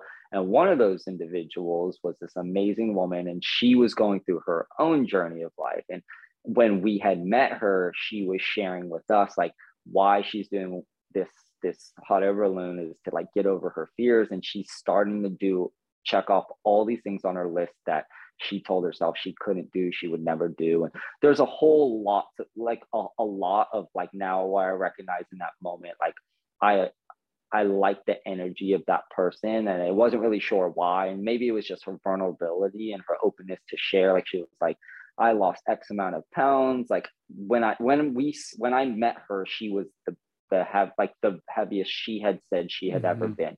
And to this day, like she's a completely different person. She makes six figures. She's a very successful person. She's on a cover of like successful women's magazines. And so I would see that on Facebook and I would recognize that like girl, you are killing it. Like from when I met you and you shared your stories of like where you were, um, it just kind of broke that wall down of like everyone has a journey, everyone's going through something. And then when you and I talked about it's helpful to see people break through that threshold of like, I know I can build my own success and whatever that way means to me it's like, oh, I can do it too. Like that, she's just a regular person.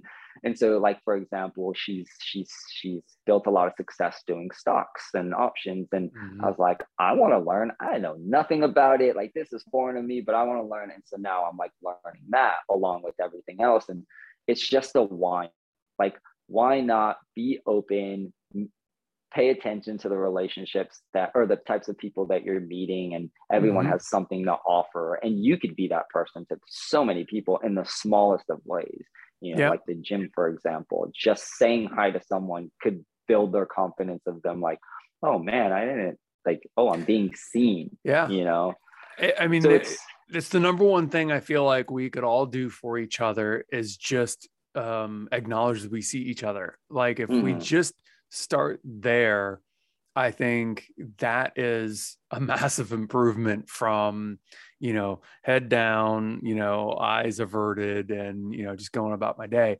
I mean, and, you know, maybe we can't be like that every single day all day long right. you know sometimes maybe we do need to kind of be introspective and and shut down. I know sometimes i go take the dogs for a walk and like i have headphones on and i'm like god i hope i don't run into any neighbors today because i, I just yeah. want to kind of be here. Um and then other days like i hope i run into neighbors because i just kind of want to i don't know it's a beautiful day and i just kind of feel like sharing you know where i'm at. Um but in any I try, and this is not always easy, but even no matter how shut down I am uh, on a certain day, I try to be open where if someone they need maybe to talk to someone, I try to be open to that and know that, you know, maybe it will, um, maybe it'll get me out of my head. Maybe it'll help right. me. Maybe it'll help them. You know, I have no idea what will come of it, but I just need to be open to it because I would want someone to be open to me if I needed to talk on that day, um, you know, for for whatever reason. And like, I would I would say, like, it's definitely been an amazing experience at times when you end up meeting someone unexpected and like and they just change your whole day around just because right. you're open to the idea that it could happen. Someone might want to talk to you and no matter how bad you feel you're going to just stay open to that possibility. And then when they do it's like oh shit like i got a new opportunity or a new you know perspective or whatever. And it's kind of a, a cool thing. Yeah. um, yeah it's definitely a learned skill as well. Yeah.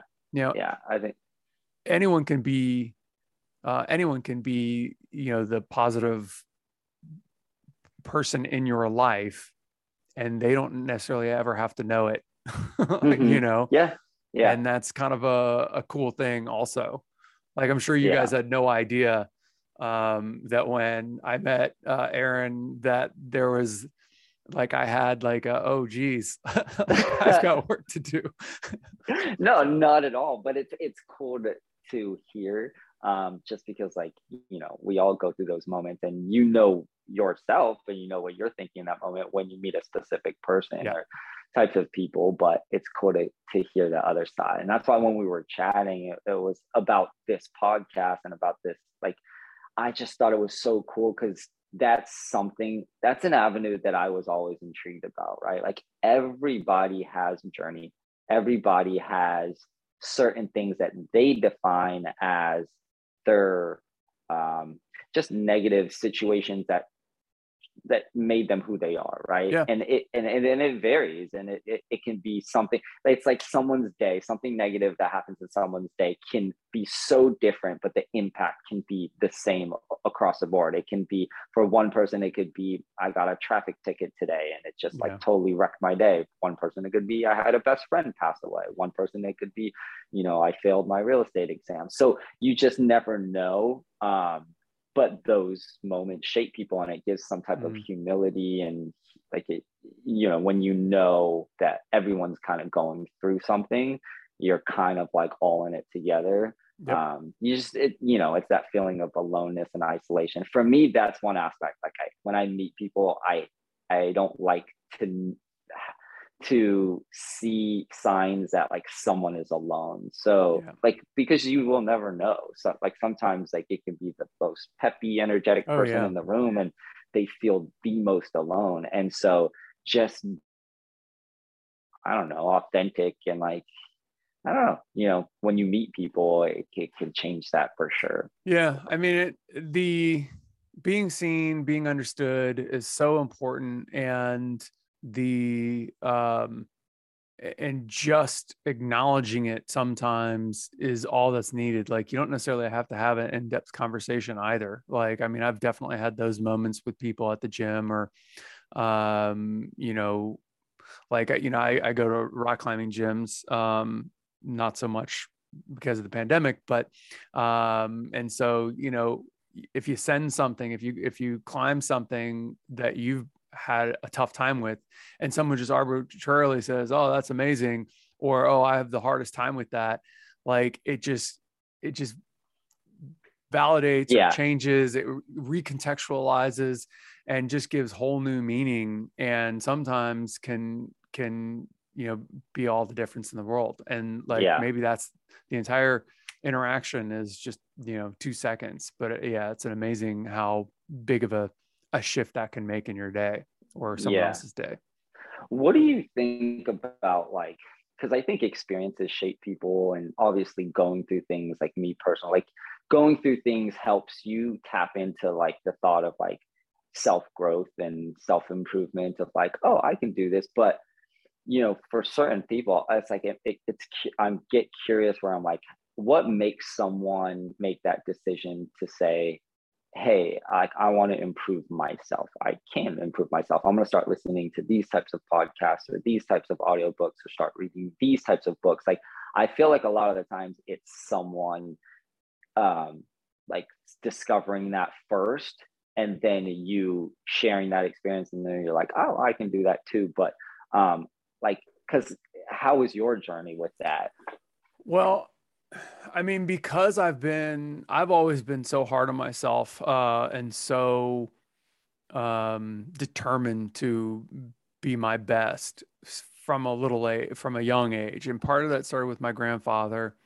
um, my dad's a my dad's an existentialist and an atheist, and you know doesn't believe in any of the woo woo stuff. Doesn't believe in eh, you know any any uh, religious and philosophically he's very much in line with the existentialists and the and the um, materialists. Um, material just meaning um, every everything is comes out of material. So right. the mind and consciousness is nothing more than a uh, perturbation or a, a um, an anomaly in in the um, you know a, a, kind of a bug in the in the system so my dad is yeah. very and he's very intellectual very smart um, and that really affected me because i have such a natural bend towards spirituality and mm-hmm. and mm-hmm. kind of mysticism and and ephemeral uh, things so for me on some level um, as a as an athlete as a martial artist I've been doing it my entire life, but it wasn't until I, I, think it wasn't until I fired my friends, you know, and moved down to the west side that I was like, I'm changing everything. Yeah. And, and I need anything and I need all the help I can get because now I'm alone. I don't know who my friends mm-hmm. are anymore. I don't know mm-hmm. if any of these people are going to want to, you know, make the journey over the hill, which in Los Angeles, um, for people who don't live in Los Angeles, that's a big deal. going yeah, it is. Or going to the east side from the west side, or vice versa. Um, so for me, that was like the big shift because it was like I need all the help I can get because I'm alone, or I or I might be all alone um, now, and I don't know if I can do it because at that time I'm I was 30 32 maybe when I moved to the mm-hmm. west side. This is like 12 years ago. So, well, I'm 35, so or 45 now. I'll be 46 this summer. So I don't know. Uh, right in my early 30s, uh, I moved down here. So however long ago, 13 years ago, I moved down here or whatever. Um, and like I literally was just like anything and everything. What can help me? And I feel like um, because I used to teach meditation in my early 20s and mindfulness because I've been doing it my entire life. And I didn't understand why people were so moved by it or and why they were like like I felt like if I said let's jump off a bridge they were like okay great which bridge? Right. It was weird. And I didn't I didn't like it. I didn't like the power and I didn't understand it because I just always relied on myself. And my father right. always kind of had that, you know, um, that kind of existential where nothing, the connections aren't real. So I didn't trust when I felt energy between people. Um, so I always like, am I crazy or is mm-hmm. this real? Um, and so I've kind of come to the conclusion for myself um, because of the way I was like, I just need help. I need whatever help I can get. Um, I'm not where I want to be in life. Things haven't gone the way I planned, and everything else that I wanted, I was able to materialize very easily. But my career was not working out the way I, I expected. Um, and so I was like, what else can I do? And right. um, in doing that, I also found that other people um, were going through the same thing.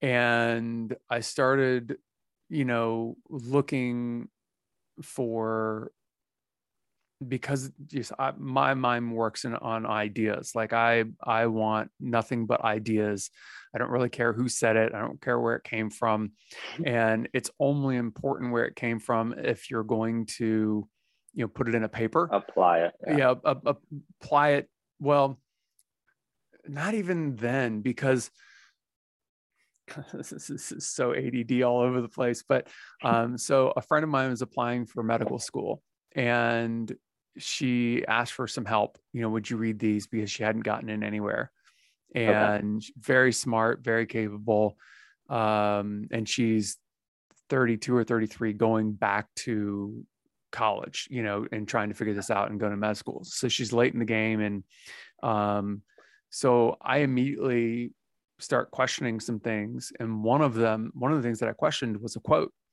And I'm right. like, who is this person? I'm like, you cannot quote something. And this is an amazing quote. I love this quote, but you can't, in a paper, you have to cite who your source is and you can't put this person as a source unless you know who who they are right turned out this person was like a big big leader for the white supremacist kkk movement wow and she had no idea and um so i was like well we got to find a new quote because you know yeah. it's a great quote but this person stands for everything you're against right you know especially going to be a doctor so at that point in time, we had to find a new quote for her. And immediately, the next three schools she applied to, she got, I think, waitlisted on one and, and got accepted to the other two. So wow. that quote, for for based on what we could tell, it, it was being held back by that one person. So the advice that person was giving was solid, but in, in invoking his name, no good. So right like that's why I believe, and I've always believed this, but that was just an example. Ideas, it doesn't matter where they come from if they provide value and don't provide pain to to you know other people or, yeah. or to other people um, even if where they came from comes from someone that might have been a horrible son of a bitch.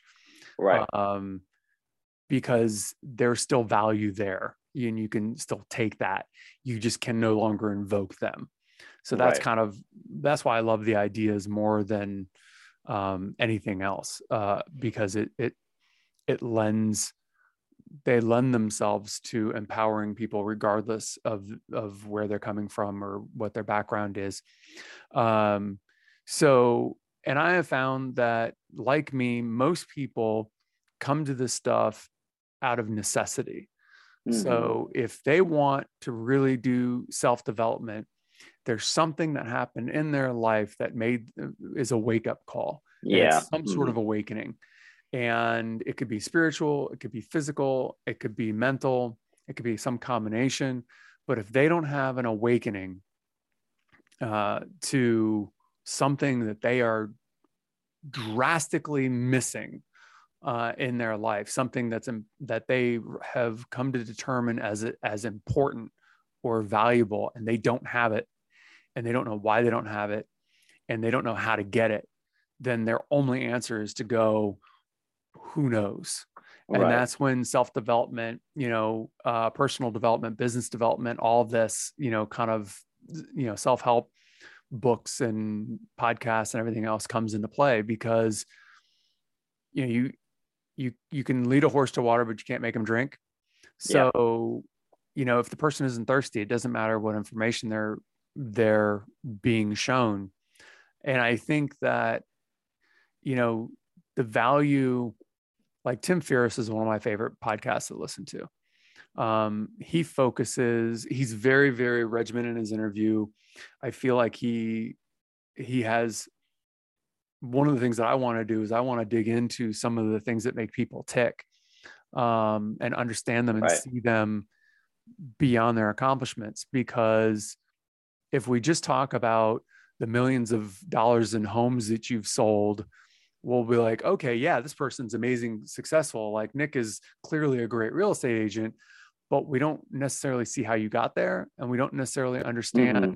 why you're able to sell multi-million dollar homes and just yeah. saying that you you have a system and you work it um well any anyone can say that right and you know there's a an element uh to your story and why money was important to you that comes alive when you talk about you know your parents and uh, living with you and you know going through college and needing to pay your way through um, and so of course you're going to be sex- successful because you have to be successful because that's a, a value a valuable thing to you right. and and you're going to figure it out And so if other people have that same need, they're going to listen to this and say, "Oh, I get it. This is why I need this."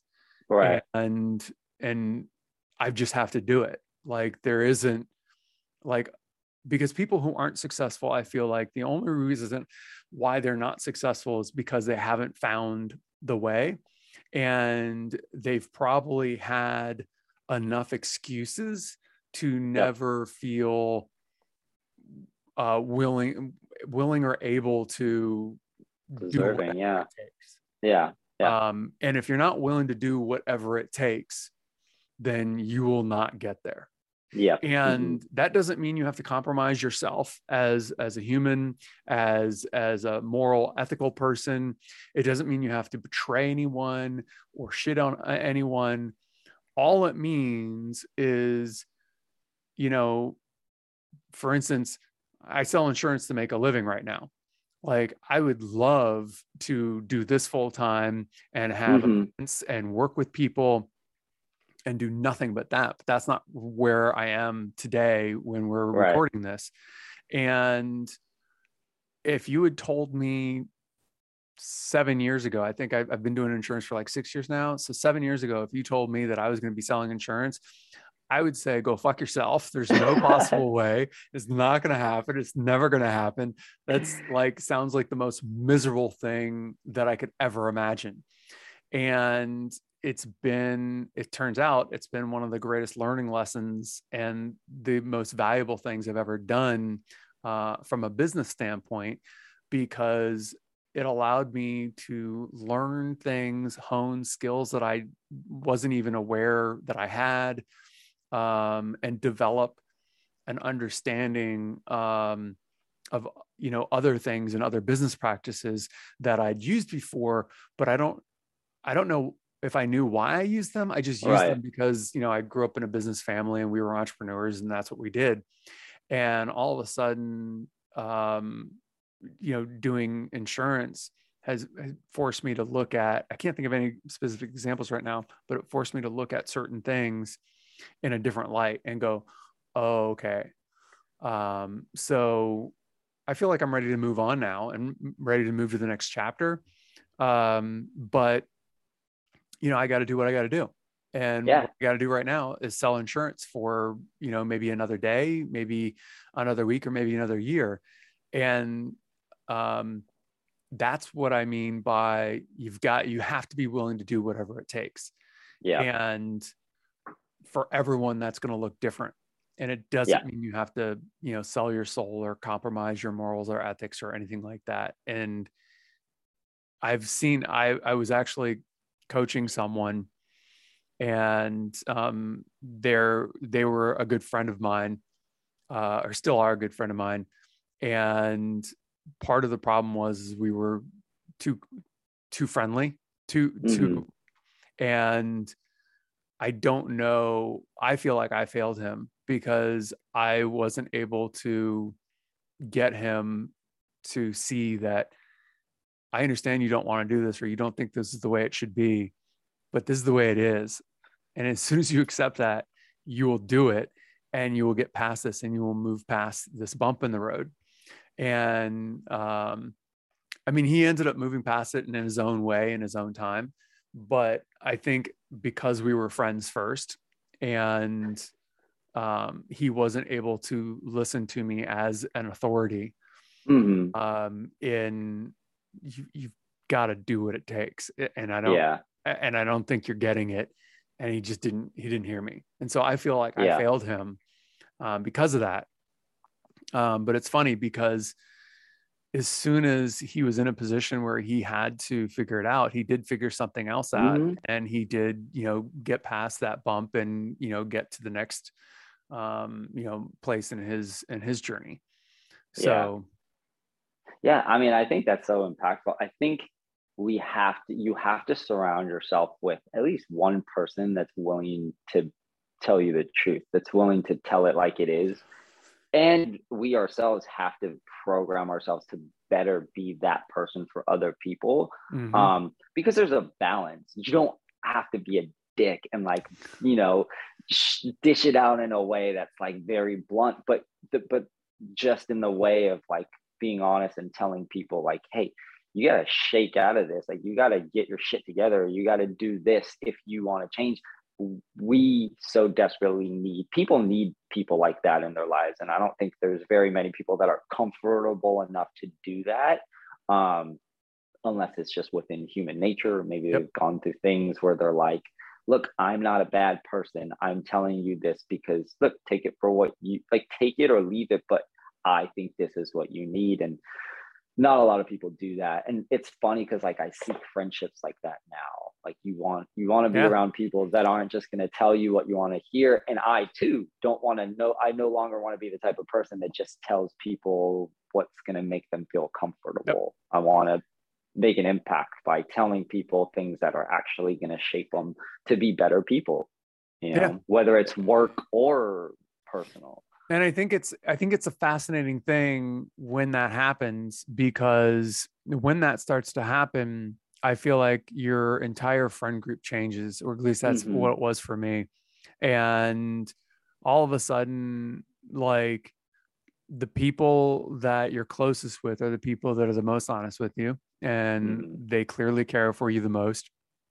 And the people who aren't as honest uh, or aren't as forward uh, aren't as, as close with you. Mm-hmm. And and then conversely, if you're really uh, honest and and forthcoming with other people, um, if they're ready for it, then they will become closer with you. If they're not ready for it, they won't cut you out because they know you're right or they know you're valuable um, but they may not be able to handle it because yeah. it's a little too intense it's a little too much yep. um, and you know so we've got to learn i've had to learn how to back off um, and be like yeah they don't need to know this right now yeah you know? yeah definitely um, well it's it's even it's even similar and interesting because like now with uh, little man i'm like i I wish people would learn how to have this self discovery at an earlier age. Like I have my own thoughts about like schooling systems and education and what I think would be valuable for learning, you know, at younger ages. And I and at, in the same vein, I see friends and parents and certain people that just do it. Like like that are like oh yeah i have a 13 14 year old and they're learning entrepreneurship at a early age or and you know i have my five to now but it's not yeah. like it oh, was oh yeah you know yeah I mean, exactly it's in the last five years the world's changed for what an entrepreneur can be oh yeah how to do and it even even the accessibility to um, self growth right like okay, someone can throw on AirPods and be totally discreet and just it's free. There's so many tools and resources out there to just mm-hmm. learn and develop themselves without anyone ever knowing. It's not seen as this like negative association of like I need to work on myself. I'm right. that means that I'm not in a good place or I'm depressed. Okay, like it's i'm acknowledging that and i'm aware of that i want to get out of it so i'm going to do things to try and get myself out of it it's so widely it's it's more widely accepted but even with that i'm like you know you got to pick and choose your moments but and it's like as much as i want to be like read this learn this and then other people might be like whoa dude way too young seven eight yeah you there's moments where i realize like they're learning lessons like okay you know and and that's the cool thing about like learning how to be a parent is is like you de- you find these moments that are good moments to teach the things that you so desperately crave to learn about you're yourself. Waiting to and you're just waiting when they're ready. Exactly. yeah. And it's just like, yeah, it's not forced, it's not pressured. Yeah. It's just like, hey, you know, look at this situation like this. Um, I think there's gotta be um there's gotta be I think a new school system or a new kind of cultural movement um, towards becoming more self aware and more accepting of ourselves at an early age because the faster we can accept ourselves, the easier and faster we can accept other people. Yeah. I mm-hmm. feel like in in implementing some sort of cultural shift where we are able to accept each other this whole idea of cancel culture is going to go away the um, all the hatred and vitriol and side picking, you know, is going to go away because we really truly are in this together, whether we like it or not. You know, we're on. I've this is a thing for me, and I'm gonna um, I'm gonna brand some of the episodes starting with um, you know starting I think on episode 3 mm-hmm. um, that you know we live on the same earth and we drink the same water and we breathe the same air and that's just our reality and we need to mm-hmm. wake up to that and we need to stop taking it for granted and once we see that we'll realize we're in this together. We're on mm-hmm. the same spaceship traveling you know through space at 28,000 miles an hour spinning around you know a big glowing ball. Mm-hmm. like it or not you know this is this is our reality. So we need to accept that and then i feel like everything else can come. Yeah yeah i agree 100% um we've been talking i think for like two hours now so it's a little bit longer than uh than expected but it's been awesome. So at some point in time perhaps um you know we could do a round two because i think maybe there's more philosophizing and there's probably maybe even more laser focused on certain areas or elements. Um but this has been great. I would love to. Yeah, yeah. i would love to be back on. I yeah it it's been awesome. It's been awesome Thank you for being so here. Um, don't forget to leave a comment or a review. I'd love to hear your thoughts. New episodes every Tuesday. And for short clips from each episode, check out YouTube. Thank you. And don't forget, your life story is yours to write and rewrite as many times as you want.